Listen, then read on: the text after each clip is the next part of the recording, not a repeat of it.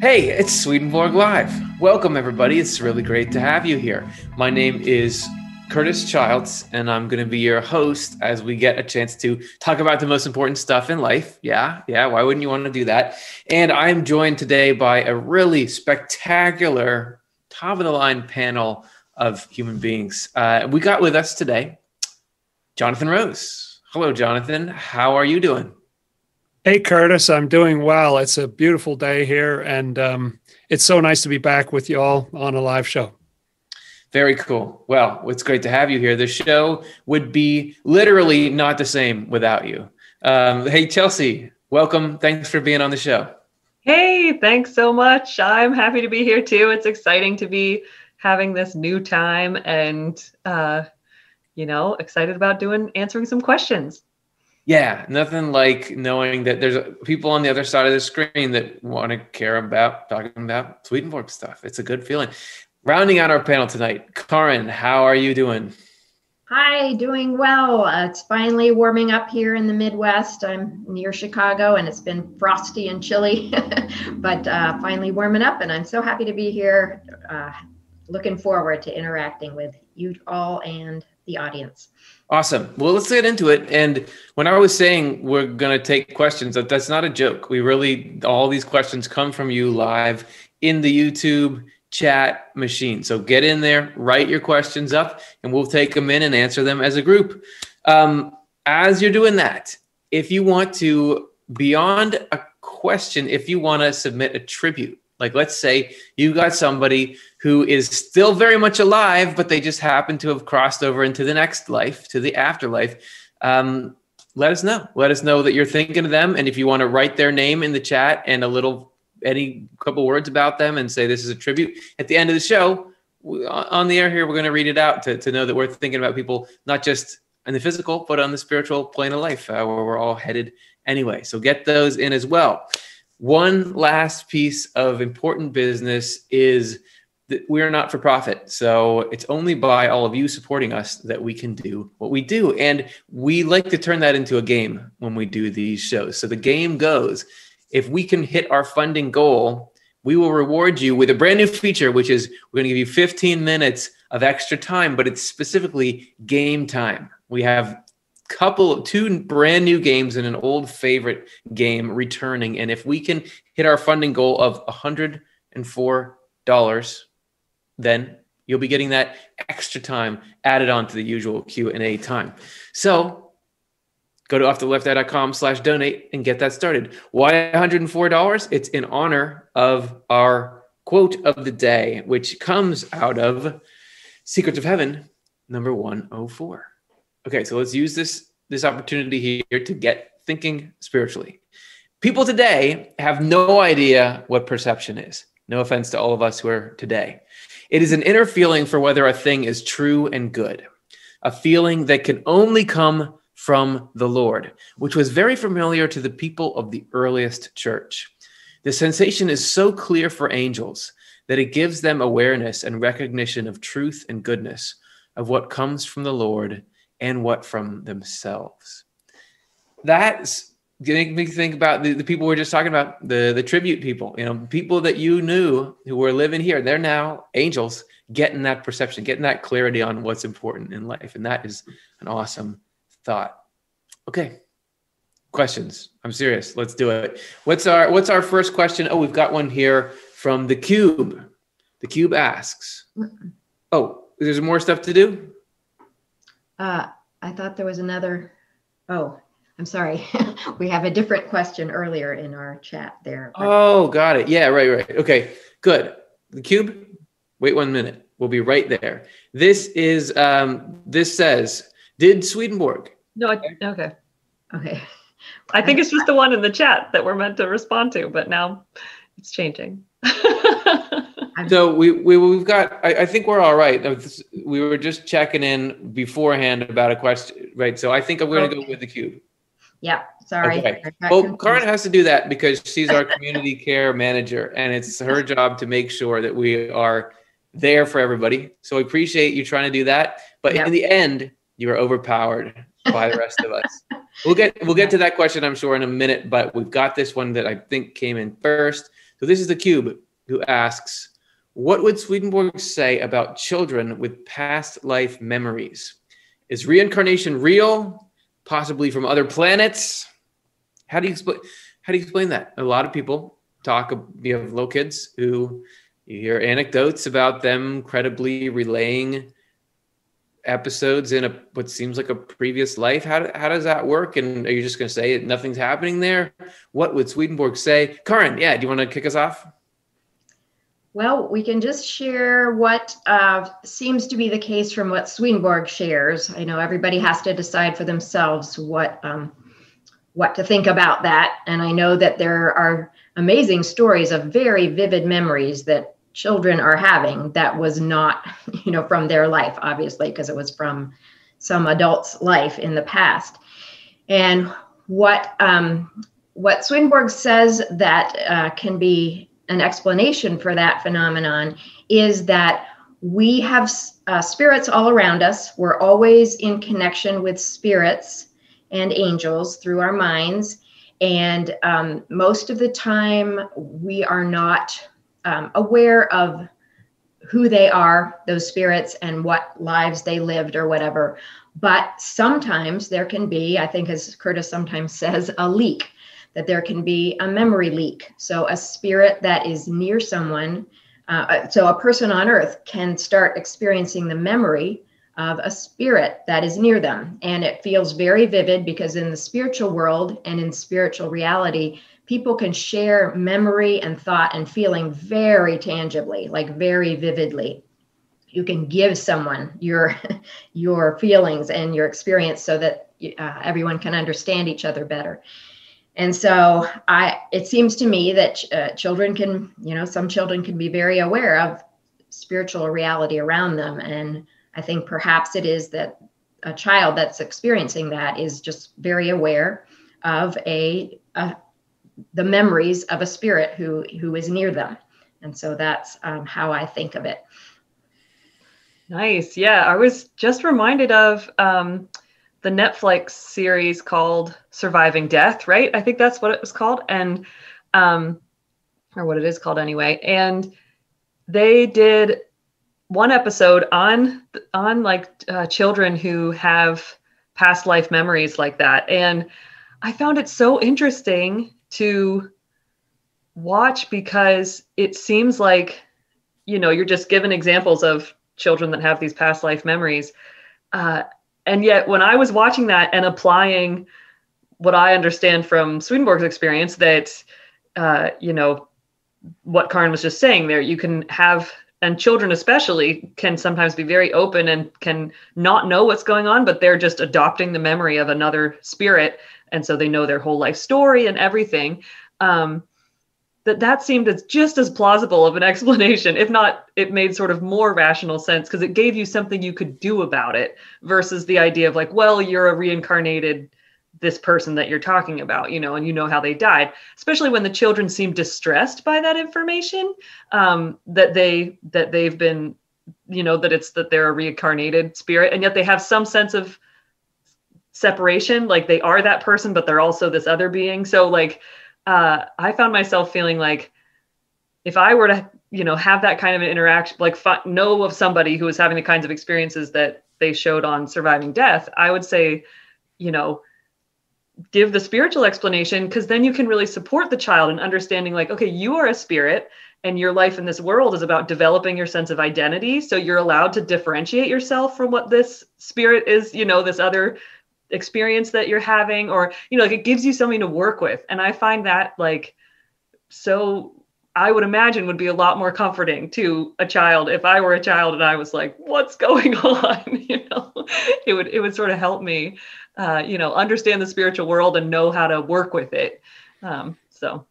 Yeah. Uh, that's that's great to think about the impact as well I want to hear Jonathan weigh in on this, but first, I want to say thanks to John, not that John, but our friend John who donated. We are now on the board, moving towards our goal of $104 by the end of the night to get your 15 bonus minutes. So thanks so much, John, for getting us started. And Chelsea just made me think a little bit of is it Occam's razor? The simplest yeah, yeah, right. It's like, okay, so if, if you have a kid who knows a bunch of stuff, is the simplest explanation, regardless that they're both pretty out there, that you were another person and then you've like collapsed into being an, a baby again and formed a new consciousness, or you just learned about somebody somehow. Like right now, you, there, there's all kinds of ways to know about people's lives through TV programs and stuff. So uh, that the memory leak, which I don't know, I, am sure I heard that from somebody. Um, yeah. So anyway, Jonathan, what do you think about the whole thing? Yeah, it's a very interesting conversation, and and uh, I too was fascinated by that show, and astonishing examples they had on there of uh, specific names and episodes and what happened and and all this. It was really astonishing to have that kind of level of leak. Swedenborg uh, says in Heaven and Hell that the way that it's structured is that spirits' memories um, uh, that they come into our memory, we don't come into theirs. You know, we can't have their memories. And then in the next sentence, he says, and when that does happen, it causes that phenomenon, uh, you know, that we, it doesn't say this in the translation exactly, but we call deja vu. In other words, it, it, it does sometimes happen, but generally it's set up not to happen. And uh, children are very open. I was thinking about the phrase in the book of Revelation remember from where you have fallen you know the idea that we used to be in a pretty high state when we were when we were younger.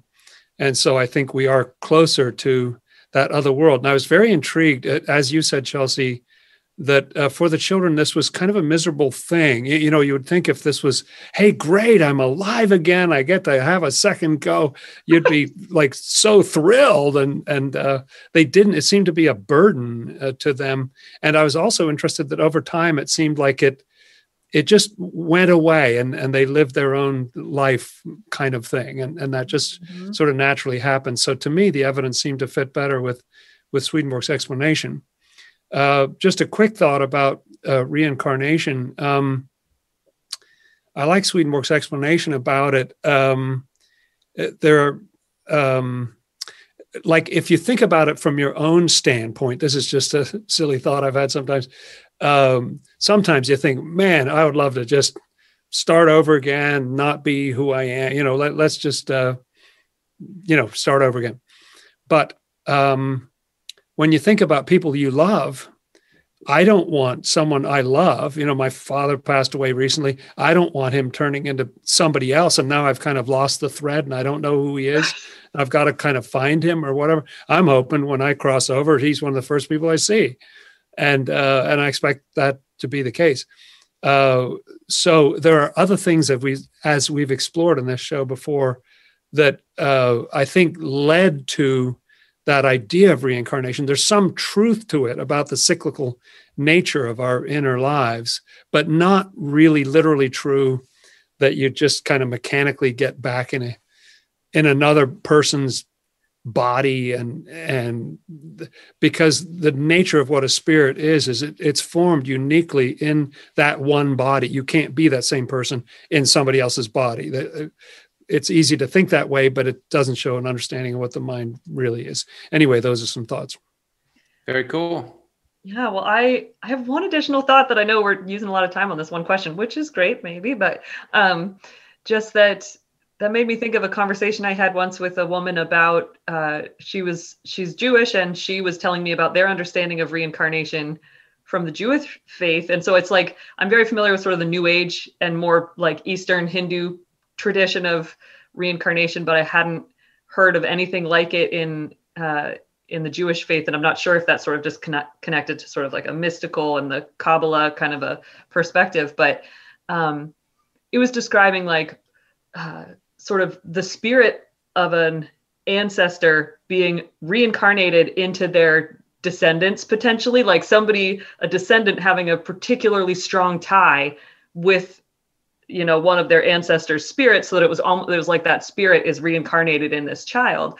And uh again it's kind of like you know so i just there's it seems like there's just a lot of different ideas about what reincarnation might even be. And just from that angle it's interesting because that that you know swedenborg's understanding and experience of the afterlife allows for even that to be sort of possible because we do have these spiritual ties with those with those people who are still you know, like on the other side, but we're still a part of them or like, you know, connected with them through spiritual community and association. So it sort of allows for that there to be that, you know, you could think of it being in those terms. Um, but anyway, that just came to mind. Interesting. Yeah, and and for anyone who feels like just one one go at this life is not enough, and that worried about you have to get it all done in this one life, Swedenborg makes very clear. Nope, this is just a little start. There's lots of cycles of growth that continue, but it can all happen in the spiritual level without having to come back into a physical body. Very cool. Uh, and, we, and if anybody wants a little bit more about that, we did a show called Do We Reincarnate, which you can look up on our YouTube channel. Hey, um, wow, people have really been donating a ton. We're at $150 raised, so we're we're oh, way over our goal. So we we said that we would go right into our games section. So maybe we're going to go right into the game section since we hit it this early. Um, Wow, are we ready for that? Maybe we'll do, take one more question and then do that. I just want to say thanks. We had an anonymous contribution. We had Michael in memory of Diana. Um, so thank you so much. Um, yeah, let's take one more question, then we'll hit our game section because I, I, we didn't anticipate everyone being so generous so early. Thank um, you. but uh, just because we hit our goal doesn't mean that if you want to chip in, it won't help us. Offtheleft Eye.com slash donate. We're a not for profit. So all this programming uh, uh, is made possible by people doing exactly what you're seeing right there. So thank you so much. All right, let's go to a next question. This I love this one because it's like let's just dig into some good old theology. Skippy asks, "I'm having some trouble understanding the difference between the traditional concept of Father, Son, Holy Ghost, which I don't fully understand to start with, and Swedenborg's idea of this. Can you explain?" yeah, what's going on with it? it seems like a strange, cumbersome construct. What's it all about? Swedenborg didn't abandon it; he dove right into it. So, yeah, Jonathan, do you want to kick us off? Yes, I'll. I'll try. The um, to Swedenborg, it's very important that there was a Trinity, uh, but the the Trinity has been misunderstood. Now, I'm on, you know, thinner ice trying to describe uh, the traditional views of the Trinity. I hope I don't don't misstep here, but from what I understand, there's the idea that there was the Son of God from eternity. In other words, that the Father and the Son were came into ex- existence at the same time. There was a God the Father, there was a Son, and the Son assisted in creation, and and so on. Um, uh, and so, of these, who Jesus, who was born into the world, was that Son that always existed. Uh, and so you you always had this Trinity, and then Jesus came into the world. Uh, Swedenborg says, no, think of it more like this: that the Father. I love this analogy because it's the most helpful one to me. Is that the Father is like our spirit, our our soul, who who you really are. Think of your mind or or whatever, and then uh, Jesus is like that soul taking on a body uh, the soul, Swedenborg says, creates the body in the womb. And so it's as if that uh, God that always existed then took on this human flesh. And when that flesh was glorified and disappeared from the tomb, as we read in the New Testament, uh, the Holy Spirit was the availability of that more accessible God uh, everywhere at all times forever. That's what the Holy Spirit is. It's actually Jesus's um, spirit. There's a lot of biblical things we could get into about that, um, which are very fun. But I, I like that idea because there were things that God could do. Let me just spend a second on this too. That that part of the idea was that God, as He is in Himself, could have could have come down, uh, but would have just toasted the earth and, and destroyed everything. Uh, actually, in a way, the human form was a way to buffer that divinity. So just enough was available to us to solve our problem without frying our brains or or cooking us into non-existence. And and um, I don't know how I'm doing here, but but um, uh, I like Swedenborg's view because it has a unity, which is this is one person, just as we're one person. Our Holy Spirit, so to speak, is just our uh, effect going out. Like we write, gosh, that person that don't they write this kind of email or they wrote this song or you feel someone's spirit from their painting or whatever it is. Uh, that's our radiating effect. And so soul, body, and effect is like Father, Son, and Holy Spirit. And but that's that's one God, and yet it's important. There's a reason why there's three parts.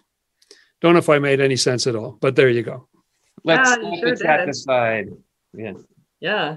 And I uh I think the I'm just reminded similarly we have a show called How to Understand the Trinity. Maybe Skippy's already watched it and that didn't help. um, but uh but uh similarly I think it just came to mind to mention of like when you're reading the text of the Bible, it can get confusing because Jesus is talking about his father a lot. And it's like, why would you talk about, I don't talk about my soul like it's my mother. Um, maybe I should, I don't know.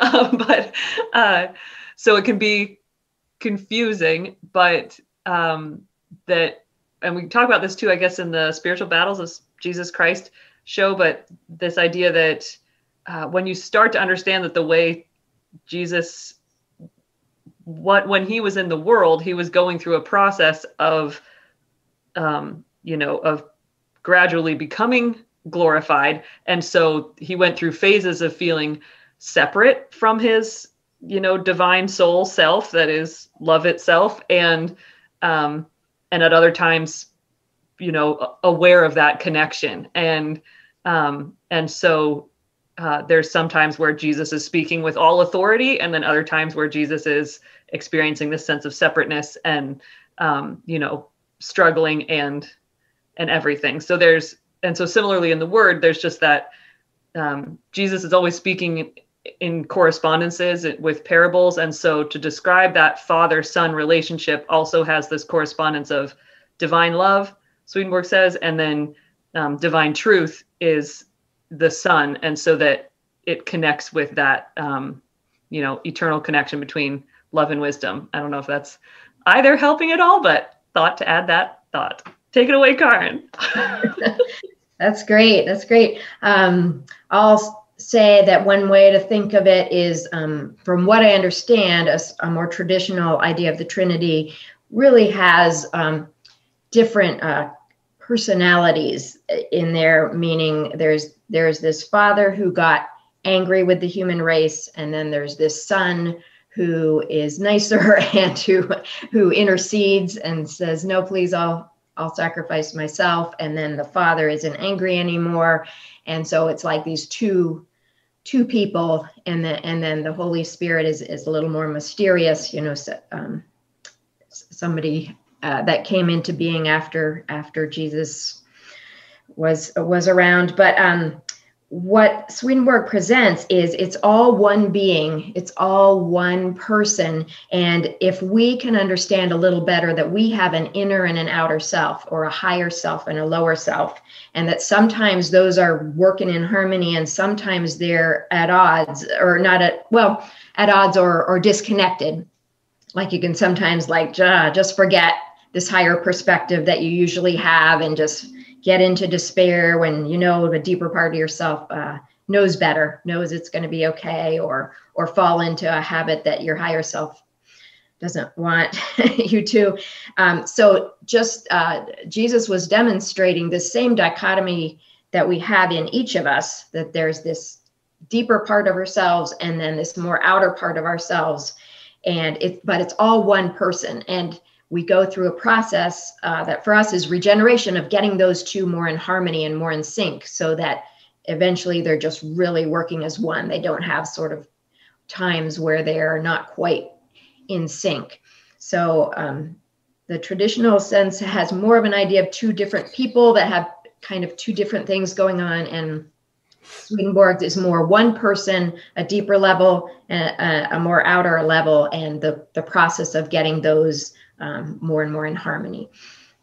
Great. No, I love it. Three great perspectives on it. It makes me think about us being in the image and likeness of God and It'd be strange if there was us and we were just us, but then God has these three people or elements in him that seems different than us. But I really was just the other day thinking about how we have this Trinity. And you can, yeah, there's a couple of ways you can slice it. There's like the inner and outer level of your consciousness. But even if you just simplify and say, you got your spirit and your body, and then your life. If I think about, I've got my spirit, which is like my thinking part, but then I got my body, which is oh, I'd really love to go do that, but my back isn't going to let me do that right now. And then there's like a state of my life, like I, how, how many dishes are in the sink, um, how much mail is on the counter. We do have these. It's not the Holy Spirit, but it's the Spirit that you know, that we have is sort of out there. And you think about God's uh, God's soul, which you can't get close to, but the body you can, and the life is like I don't know, God, instead of like mail on the counter, he's got us on the counter, like getting, you know, the little things he's fixing us uh, uh, uh up in us and everything like that. Yeah. yeah. Okay. Holy Spirit as that influence. And I think with once Jesus, once uh, the Father and Son, you know, the, the inner and outer were really harmonized and in sync, then this new influence that could come through from God to us and, and affect our lives, like you're saying, Curtis, is, is the Holy Spirit. So let's play some games.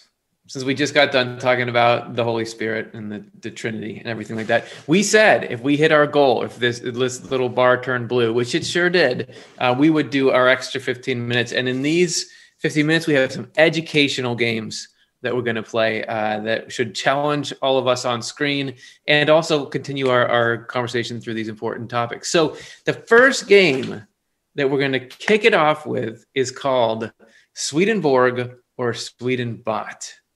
Chelsea, do you want to kick us off here? All right. So the timer's going, right? So uh, for Swedenborg and Swedenbot, we fed an algorithm all of Swedenborg. So we have our little pet Swedenbot now who who tries his best to write the same kinds of spiritual ideas that Swedenborg does. And uh, and so our job as the panelists, uh, I'm the game master for this one because I happen to know the answers, but um, is to read these three quotes, or in some cases there will only be two quotes, and uh, decide which is the Swedenbot quote. Find the Swedenbot quote. So you guys are going to talk about it and eventually come to a consensus. So maybe I'll read the three quotes um, in no particular order, but uh, one says, The word's literal meaning is like a garden of trees. And then another one, people who have divine truths because they have a body of teaching are in the middle of the garden where the trees of life stand. And the last one, truths in the word's literal sense are meant by the precious stones in the Garden of Eden. So, which is the Swedenbot? Oh, uh, the Swedenbot's so cute. I mean, I've got a hunch, but yeah, what, what do you what do you think? Jonathan, what are you going to say? Well, I, I I'm amazed there are three such similar quotes here. It's very interesting.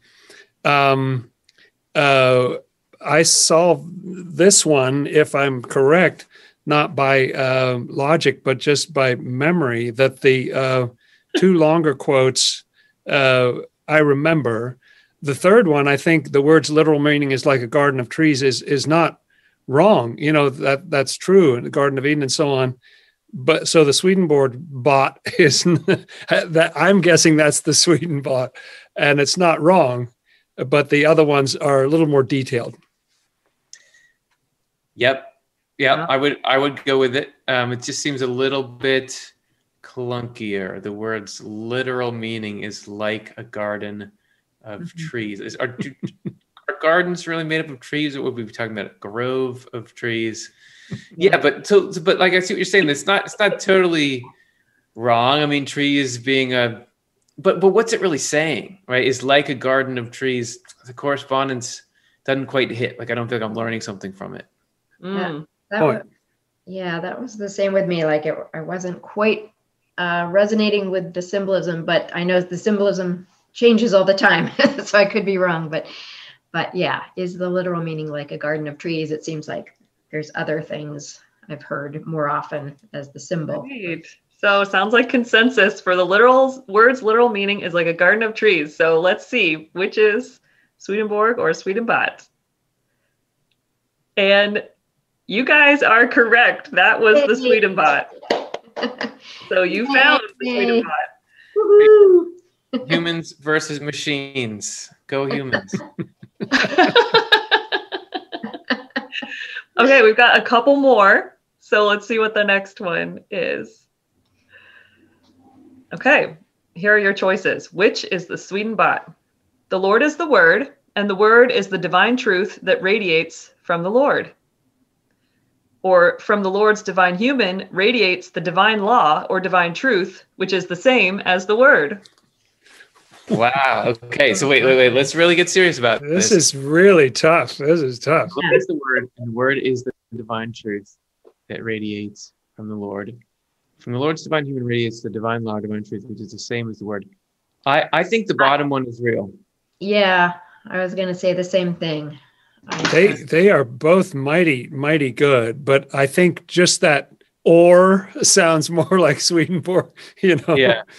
And the Yeah. top one is so uh, aggressively cyclical that it almost sounds like it's trying to be a like a witty statement, like a clever statement, which is not what Swedenborg does. So, are we in consensus? So that Yeah, it's At challenging, but let's see. Swedenborg. Yes. all right. Ah, Ah, Wait. we all got it wrong. no, no, no, no, no, no. I think our graphics are wrong. The the the Swedenbot is the divine truth that radiates from the Lord. That's Oh man! Okay, good. all right. All we- right. When Don't we get it wrong, we can just say it was the graphics that were wrong. yeah, right. I think I've got my uh, cheat sheet over here. So, um, Hey, we we're at five minutes. Do we want to do? do, okay, do is no, that- yeah, let's do this next one. We just know we've got. Okay, let's do this one. So, from the Lord's divine divine human radiates the divine law, or divine That's the same one. which is the same as the word. Oh, that's confusing. That's the one we just did. it's Oh, first time, okay. first time Alright. doing the game, so there's going to be glitches. We got two of them. It's got the round couple of ones. So we'll next game. Okay, great. Let's go to the next fun. game. Thanks, everybody. Thank you, Lil Swedenbot. Checks in the mail. Next, we are going to play Guess That Swedenborg Phrase, hosted by Karin. Yes, I will be your host. And here the panel will be presented with a bunch of blanks that is a phrase from Swedenborg's writings. And they will take turns um, guessing a letter. Uh, if you guess a consonant and you are correct, you get a certain amount of points. If you guess a vowel, I think it was five points. After we'll see. And um, if you guess a vowel and it's correct, you uh, get one point. And if you guess the the phrase, you'll get 25 points. And um, any turn that you take, you do have the option to try to guess the phrase, but if you guess wrong, you're out of the game. So Oof. use that wisely. so we're going to start with Curtis. Curtis, guess a letter. Uh, can I have an S, please? Yes, there is an S. There are two S's. Two Ding, S's. ding, ding, ding. Had a Very feeling. good. Okay, I'd like to guess the no. All right, on to Chelsea. Guess a letter. Uh, I'm gonna say T, the letter T. Yes, there are three T's. Woohoo! All right, very good. I'm going to assume you're not ready to guess, it. we'll go I'm on. not to Jon- guessing. No. Jonathan. Wow, this is challenging. All right. How about F? There oh. is no Is F. there I'm an sorry. F in no, there? No. no F. F. All right, back to Curtis. I'm gonna go with R. Ooh, that was gonna be my guess. Yep, there is an R. Very good. Hmm. Still hard to guess, though. Should we move on to Chelsea? What do you guess? H. Yes, there are two H's, I believe. Yes. Ding, ding, ding. All right. Still hard to guess. Should we move on to Jonathan? All right. Uh, I would say um, I'll just do something easy. Go for the vowel E. Yes, there are Low a points, couple but of these. Yep, lower points, but that moves it along very well. Hmm. All right. Uh, no guesses yet, I assume. So, Curtis. Okay, I'm going to go with A. Yes, there are a couple of A's. All right. Okay, it's starting to get real. All right. Oh gosh. All right. Well, I'm just gonna go with the vowel because it's easy enough. I. Yep, there's a couple of I's. All right. Oh, okay. Guess, or should we move on?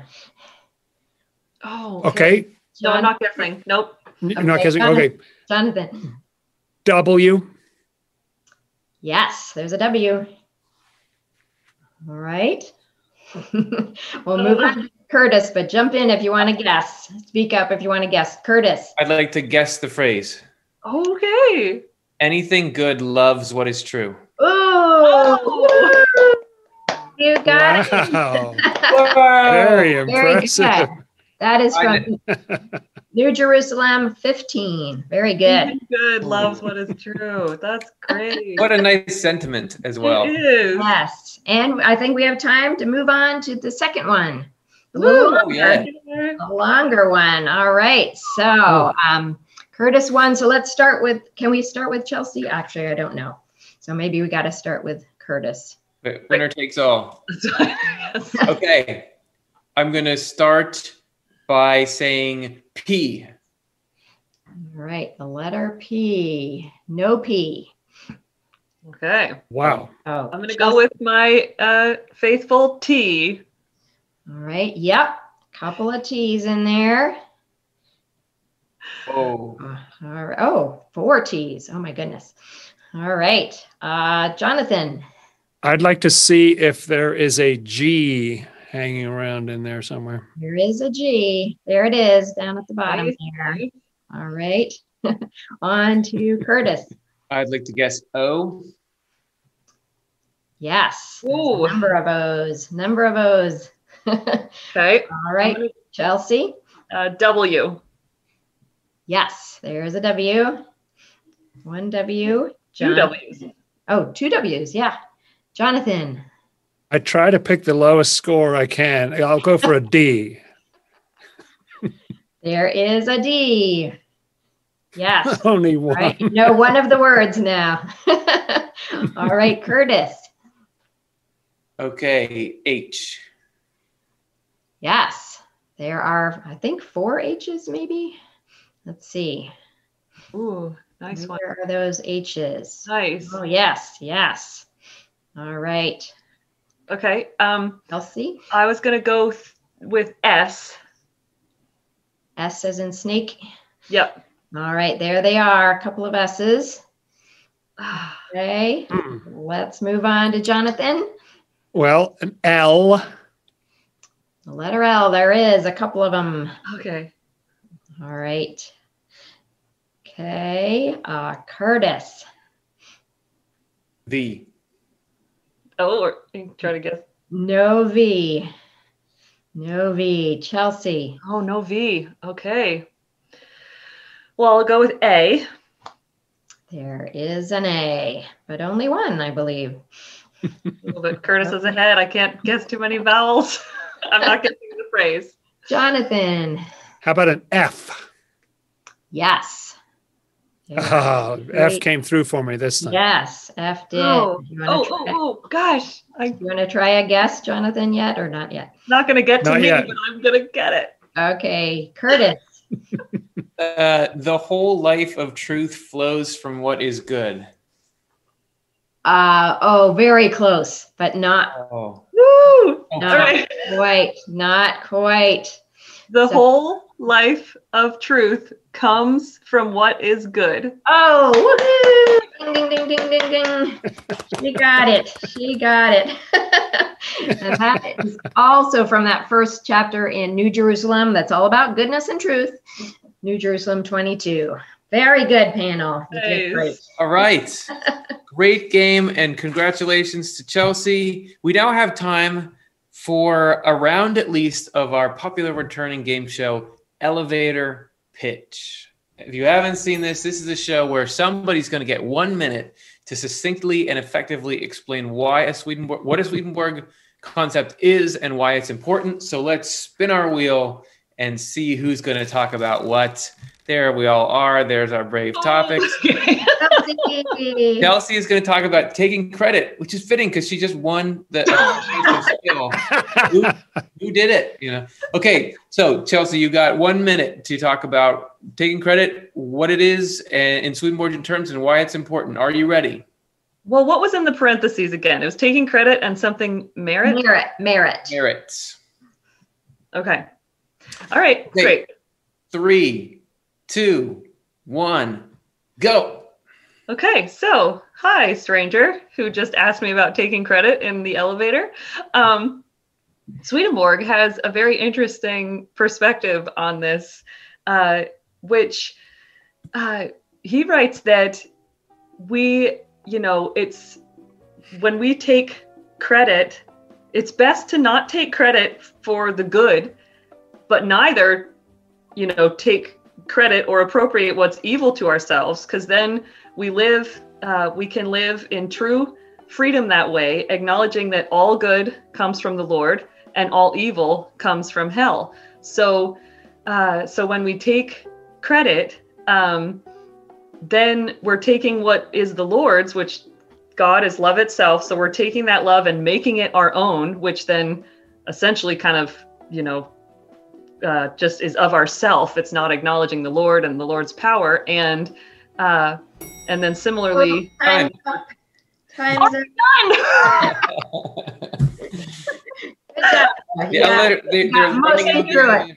Yeah. thank goodness we don't only have one minute for all of our questions on this show. I'm used to like the 15 minutes. yeah. No, but but it's it's cool. I love that you mentioned the taking good credit for the good and the bad. That that's that, that that key element there. And listen, you catch that person on the next elevator ride. Yeah. Um, they've been intrigued. They're going to be back. Follow them to their office and. Well, like, no, this is my floor too. Um, everybody, thank you so much for your contributions and, and helping us kick off our inaugural 15 bonus minutes of gains. We'll now be returning for to, for the full rest of the Q and A period. We'll go, uh, you know, to the 15 minutes after the hour. Um, during that, we got a donation uh, from anonymous. Thank you so much. So remember, Thank you still contribute to what we're doing and let, getting this information to the next person. Off to left.com slash donate. Okay. Another question we have to talk about comes from Colin Vickers, who says, Do y'all have any wisdom to offer around the ethics of consumption? Catching fish destroys the oceans, avocados fund cartels, chocolate is farmed by child labor, sweatshops, electronics, etc. So, we're looking to make an impact. Does Swedenborg give us anything uh, that can help guide our decisions? Jonathan, what do you think? Well, it's a very, very interesting question. Um, uh, a couple of things come to mind.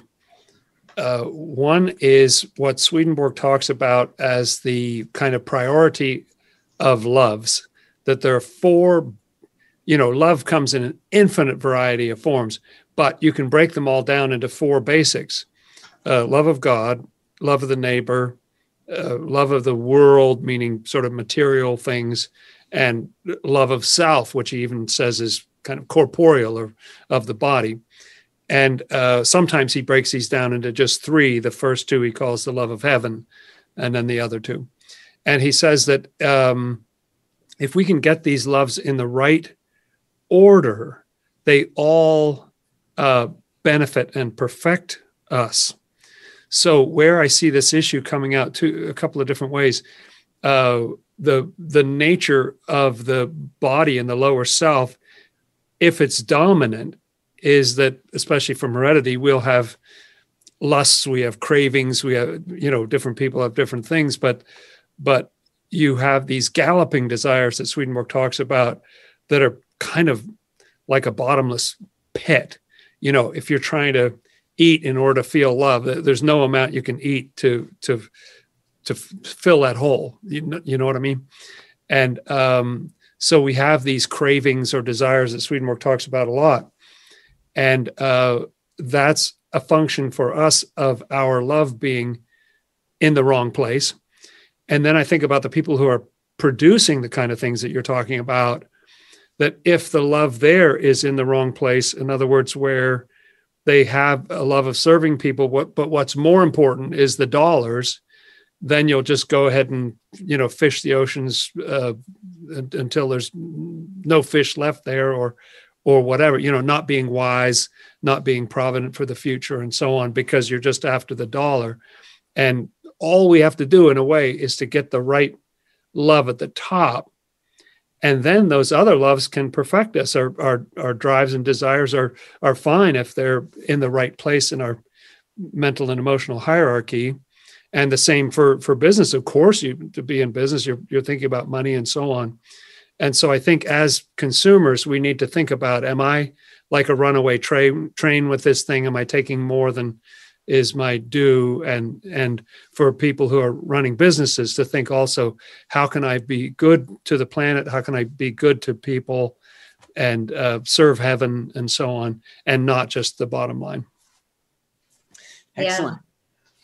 Yeah, I uh, I believe that uh, God created uh, this whole world, including the humans in it, in such a way that it can all work if our priorities are are straight, like Jonathan was saying. Um, that that uh, the Lord created ecosystems and things where there's there's uh, enough food for everything that needs it, and things interact in ways that are just right to keep things in a good balance and uh, humanity has gotten things out of balance be, due to greed you know uh, exploitation of things that uh, taking more than is needed um, uh, you know just just using things in ways that um, did not have in mind the good of the whole. It had uh, you know the good of the the self in a in a uh, a small way you know self-centered way. And so um, it is i think i feel like we are as a human race in this um, process now of waking up to that. We've been there for a, little while now. Uh, you know think of the um, you know we hear stories of the the pioneers in uh, in the united states going across and just chopping down all the trees and shooting all the buffalo and everything. And just having no sense of using things wisely and not taking more than is needed. And now we're waking up to oh you know things do run out and things do get out of balance if we're not um, if we're not paying attention to the good of the whole meaning all people the animals the planet you know all, all, that because it really can all work together if we are concerned about the good of the whole and not only our own needs uh, at the cost of the needs of others and and the planet. And it was very cool. I recently watched this documentary on uh, apple tv called um, the year earth changed. Um, it was about uh, just the difference it made to just have this lockdown during the pandemic for a short while that people all kind of, uh, you know, tra- travel uh, cut way down. People were mostly at home, and just um, the rejuvenation that could happen in nature from just a little while of cutting back on um, excessive uh, interference w- with nature. And um, out of that uh, came people, you know, at the end of the movie, you see people just having these ideas about small changes we could make as people to just not take more than is needed and to make sure there's also enough for the animals and that it really can work. But it does take, as Jonathan was saying, what we have to make a decision about collectively, and we can do this individually as best we can, you know, uh, as much as we're aware to, to uh, how we're consuming things, but just to, to consider the good of the whole um, and not only our own needs, but how that impacts um, everybody and everything else.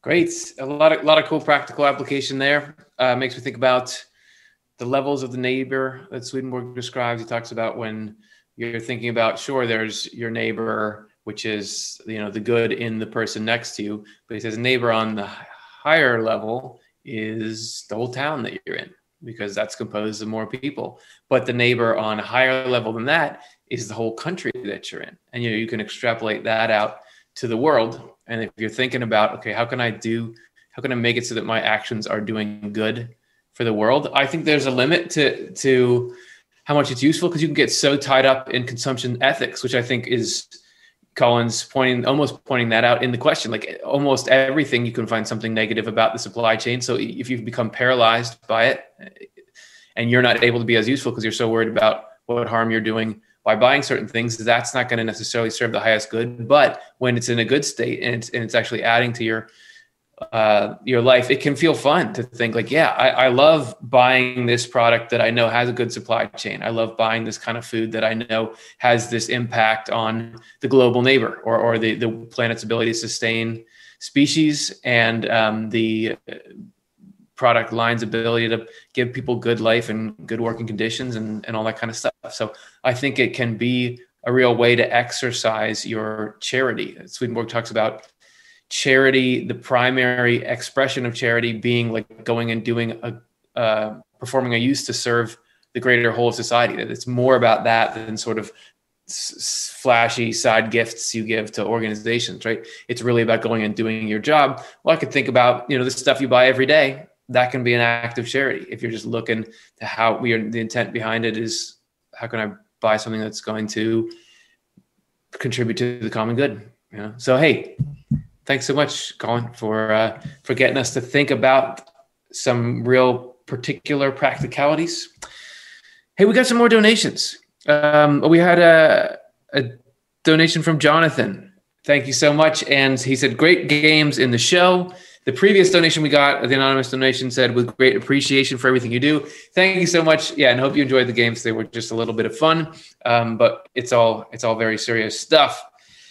Let's do one more, and then we'll get to our uh, monthly donor raffle. Yeah, that's right. We are going to give you all presents for for helping us out. But first, let's do Witch of the Wildwood, who asks, "Did Swedenborg place any emphasis on one of the commandments that, if for some reason you couldn't do any of the others, this so you're in a lifeboat and only one commandment will fit? What What do you think, Chelsea?" um, well, I'm really interested to hear what other people like other thoughts that the other panelists will have on this question. But um, what comes to my mind right away is that uh, it's the most important one is whichever one you feel like you can focus on in your life. Like whatever whatever the lowest hanging fruit is for you in your life do that one. Um because swedenborg says if you are just trying to live by one commandment then you are living by all of them. Um in terms of obviously you could horribly abuse that statement. Um, and but like the idea is if you're genuinely focusing on one commandment, then the the substance, the spirit in that is is the same, you know, devotion and commitment that is going to lead you into being able to live in alignment with all the commandments. So if you're if your life is, you know, out of sorts in lots of ways, uh, whatever one feels like it has the most accessibility for you to to sort of get in there, um, that's that is going to take you there, you know, being able to start on that path. That's great. Yeah, like which, which vitamin is the best one to take? Well, which one are you deficient in, right? Jonathan, what do you think? Yeah, I I, I agree. Um, Swedenborg addresses at one point this statement that was around that if you break one commandment, you've broken them all. And he said, well, you know, I mean, in a sense, sure, depending on what spirit you do it in. But he said something much more encouraging, which is that if you keep one, you've kept them all. Uh, because if your heart is in the right place, in fact, he advises people not to take on too much at one time when you're doing your repentance process. Um, uh, try to narrow down to one thing. And I think it's fine to pick even like the easiest one or, or something, you know, because um, it has a siphoning process. It reminds me of what uh, scientists have been saying lately that um, the biggest difference you can make to your body is going from being a couch potato to doing absolutely anything. Uh, it's bigger than going from this type of athlete to an Olympic athlete or something. It's it's huge how much good it does to do anything. And uh, Swedenborg describes how the Lord just encourages any type of movement in that direction and will help you along. And I've, I've experienced that in, in um, certain ways where after you go through some repentance process, focusing on one issue, I'll find other things just kind of clean up a little bit on their own. You know, like you're you're in a better direction, you're in a little better spiritual company, and and uh, it it moves you along. So there's not a particular uh, one. I agree with what Chelsea said. Just just uh, whichever one you feel called to, because the Lord's very active in that, and and um, uh, and and they're all they're all good. They all they all work. Yeah, that that's great. I, I love what you guys are saying, and and yeah, I think I think I remember one specific place in that encouraging thing that you were referring to, Jonathan, saying like if you are just consciously trying to live by one of the commandments the lord is working in you to to uh, bring you out you know bring you along in all of them. Like you were saying you just find that you're you're starting to not even want to do the other things either as much. And um, just one other thing to add that uh, i find interesting is swedenborg said the first commandment which is love the lord your god without you know don't have any other gods um, which can be a confusing commandment. What's what's that really about? Um, Swedenborg said that commandment, the first commandment, uh, to love the Lord your God and don't worship other gods, means um, focus on divine love. The the real God is divine love, and if you just are um, turning to that, you know, uh, worshiping love, which is the same as worshiping God, and not worshiping the gods of um, ego cravings or, you know, uh, uh, worldly ambitions or something. Um, that uh, become that um, infiltrates all the others. So whatever you're trying to do, if you just are trying to focus on like, I want to serve God's love best I can. Um, that's that's kind of a commandment that can be. I think Swedenborg put it as like it's sovereign over all of them, because the whole point of not not killing, not committing adultery, not stealing, not um, bearing false, you know, not lying, bearing false witness. Um, it's all because that's not what love would want. That's not what love would do. And um, if you want to serve love, serve God, then that's going to help you get clarity about you know why the why between all those other things. And so that's another way to look at it that like keep turning to that commandment to help you with whichever one is more most on your plate at the moment of the other ones. Yeah we did a news from heaven not so long ago called how to ruin your ability to let god run your life. And it was focusing on that first commandment like you were just talking about Karin and and sort of unpacking another layer where Swedenborg talks about that meaning you shouldn't don't focus on truth that comes from anywhere but the lord which is but from anywhere but that love that you're describing that if you and he says that it's first like that because it's supposed to almost like a computer code be run in all the other commandments. Because you can't just say don't if you if you're not focusing on the quality of the lord you can see the don't steal commandment. And you're saying well i'm just going to use that to criticize everyone who i see as stealing something. So it's important to get that one in all the other ones Hey, let's take a little break from questions. Thank you so much, um, Witch of the Wildwood. Let's say thank you to our audience. We want to have a chance to uh, to give back a little bit to all of you who have contributed and made this program possible. So I wanted to um, take a second to put up our donor wall. This is something that we we created that is this is everybody who gave to Off the Left Eye in the past month. So we're going to put it up on screen uh, everybody in April. Obviously, we you know eh, there's so many awesome people. Thank you that we, you may not get a chance to read it all. If this was you, pause it, screenshot it. Know that you made a difference here for us, and so we want to give prizes to some of these people. So the first raffle we're going to do is the all donor raffle. So anybody who's on that wall, anyone who's given to Off the Left Eye in in the month of April, uh, you could be winning this. So we've had a computer select the winner, and the winner for the all donor raffle is Juliet Elder. And Juliet has won either the portable Heaven and Hell, New Century Edition Heaven and Hell, or the audiobook of Heaven and Hell. So you choose, and we'll get it to you. Good news, right fresh from heaven. Thank you so much, Juliet, for the donation. Next one is our new donor raffle. So if you just gave for your first time to us in April, welcome. And for one of you in particular, we're going to give you something back, which is Alice helped. So you're going to get the same thing Divine Love and Wisdom or Divine Love and Wisdom audiobook, an awesome one. I, I, that's the one I'm listening to right now, that audiobook, and there is so much great stuff packed in Divine Love and Wisdom that I absolutely had no idea was there. It's just an awesome awesome text. Okay, and now the last raffle is our recurring donor raffle. So this is people who have signed up to give every single month, which really gives us the stability to do what we need to do. So out of that crowd, we want to honor in particular randomly today none other than John Vanderwood. Thank you so much. Thank you, John.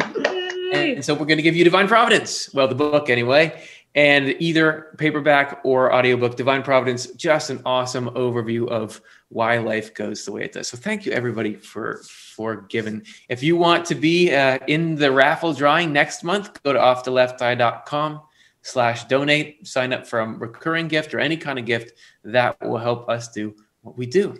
Okay, we got a couple of minutes left here to get through some more questions. We've been really diving in depth on each of these ones, which is what they deserve. So we you know, we'd always love to get to more. So let's get to another one right now. This is from John Bishop, who asks, Swedenborg says that at a certain time we fell into spiritual ignorance.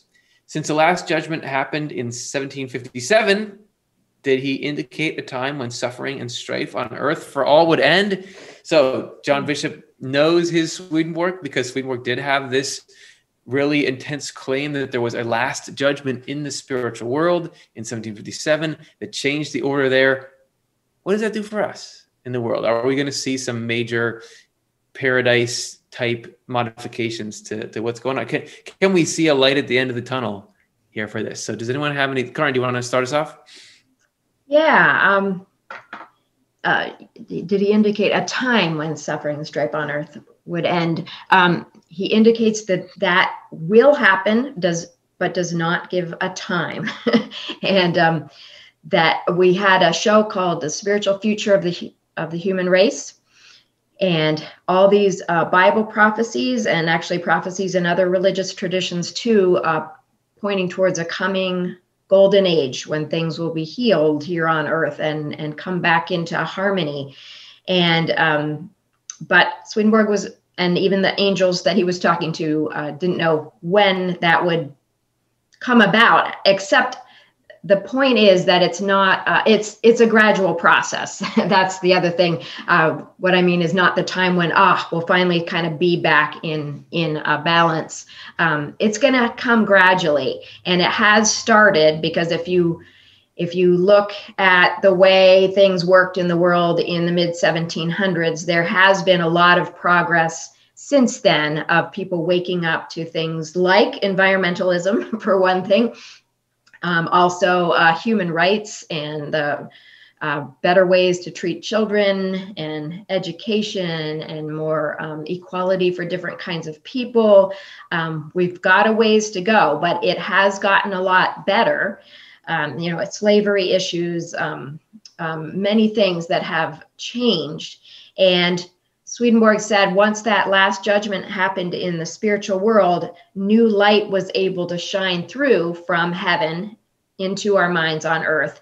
And but then it is our, you know, there has to be this process of decision, one person at a time, to choose love, you know, to choose to go through that process of transformation of spiritual rebirth to try to get um, love to the Lord and love to the neighbor in charge instead of um, just love of self in the world.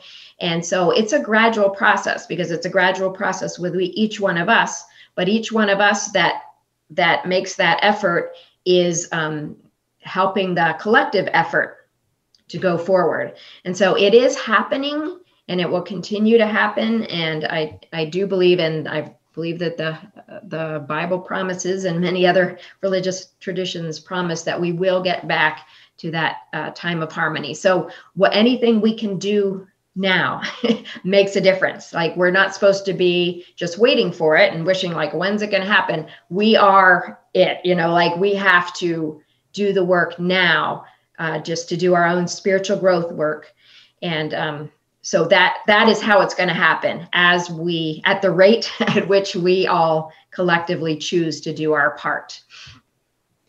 Yeah, I think um, uh, in wondering about that, I wonder about like uh, as with that idea of there's this new this greater spiritual light that we are that's filtering through and um, that it's a matter of like what are we going to do with it and so what's the timeline i feel like there is that it's it's like us being able to learn it's not it's the same sort of idea with like the eternity of hell or something like is there ever going to be a lack of suffering or this like our sense of what we have to struggle with um, in our development. And I feel like I get the sense that it's like you start that over time we're going to be having more and more systems like the wisdom and our ability to stay connected to that wisdom to know how to handle things when they come up. Because there's always going to be like or i don't know necessarily always but as in our lifetimes at least you know there's going to be uh, humans developing their sense of self that might go a little off course like he describes you know even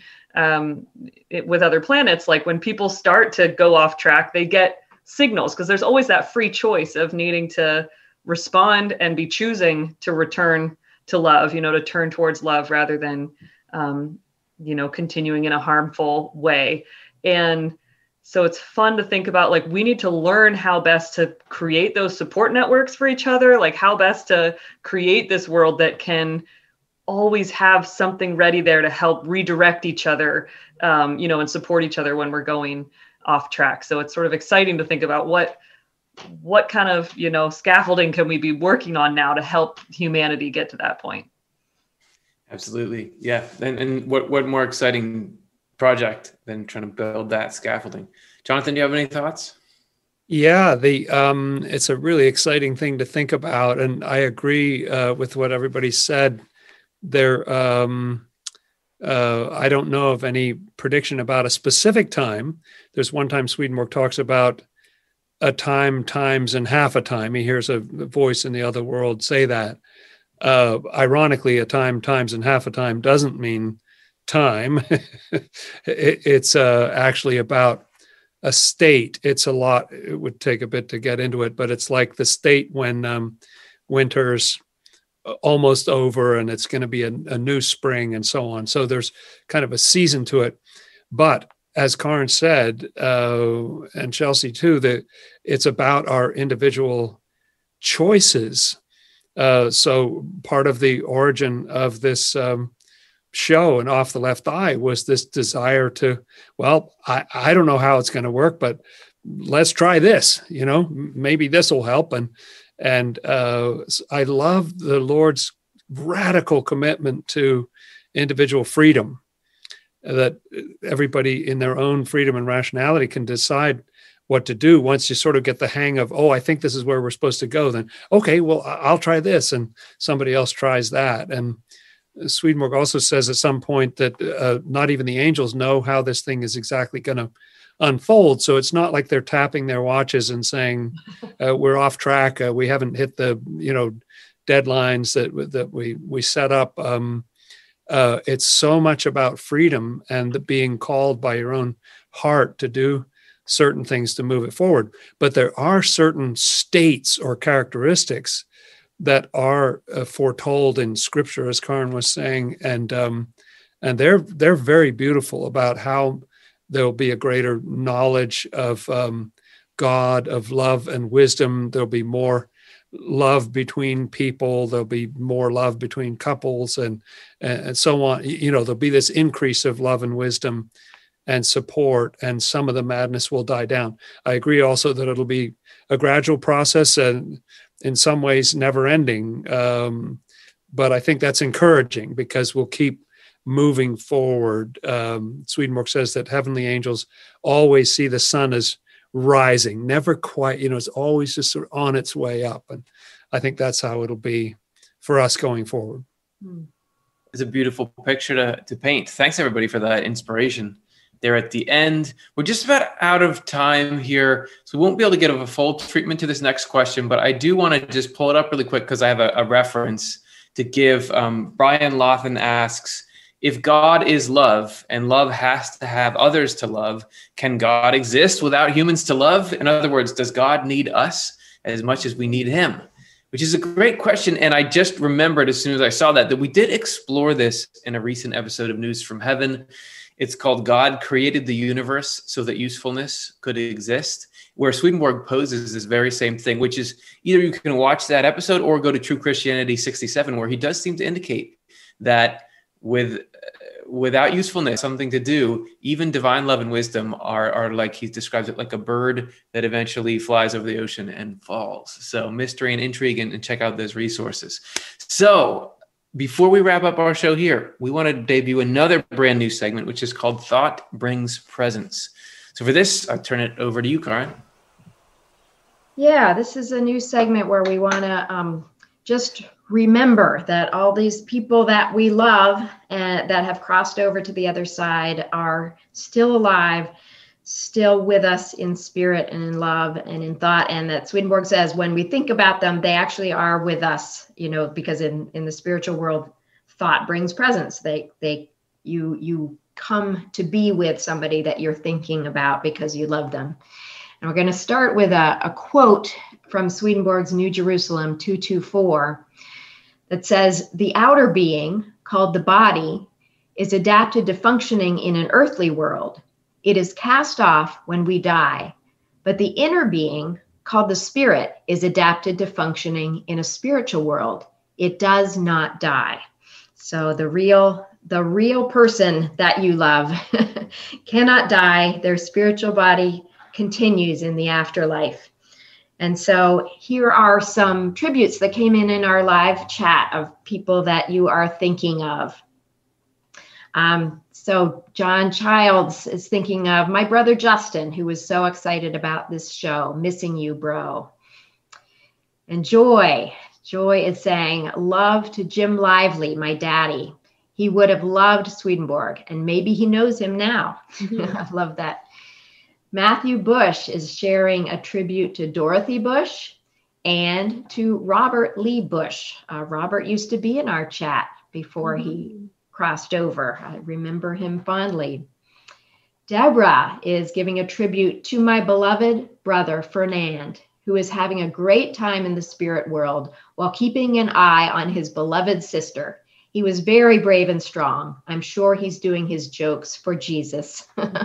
I'm sure Jesus loves that. Pamela says, My parents have both passed, Gerald and Edith, and my husband Stan, and a good friend, Gail.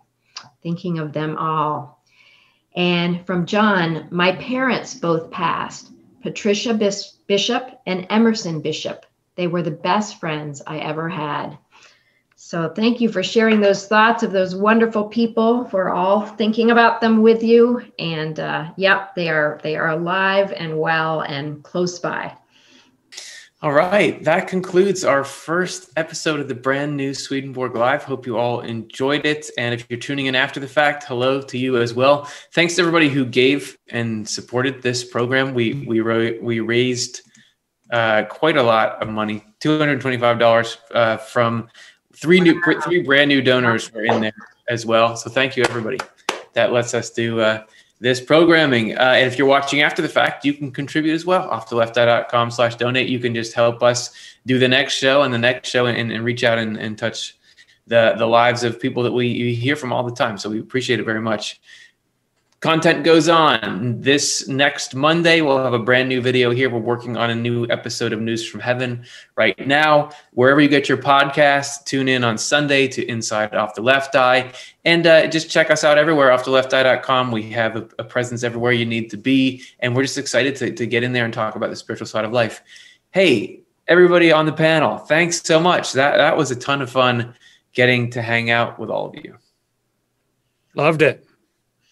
Yeah. That so, was really great. Thanks so much. Thank you so much, everyone, for your financial donations, your su- support, and being here and watching, and your wonderful questions and tributes. Love spending this time with you. All right, so let's take those good vibes and bring them out into the world. Thanks, everybody, for for giving us some of your time here, and we'll see you again really soon.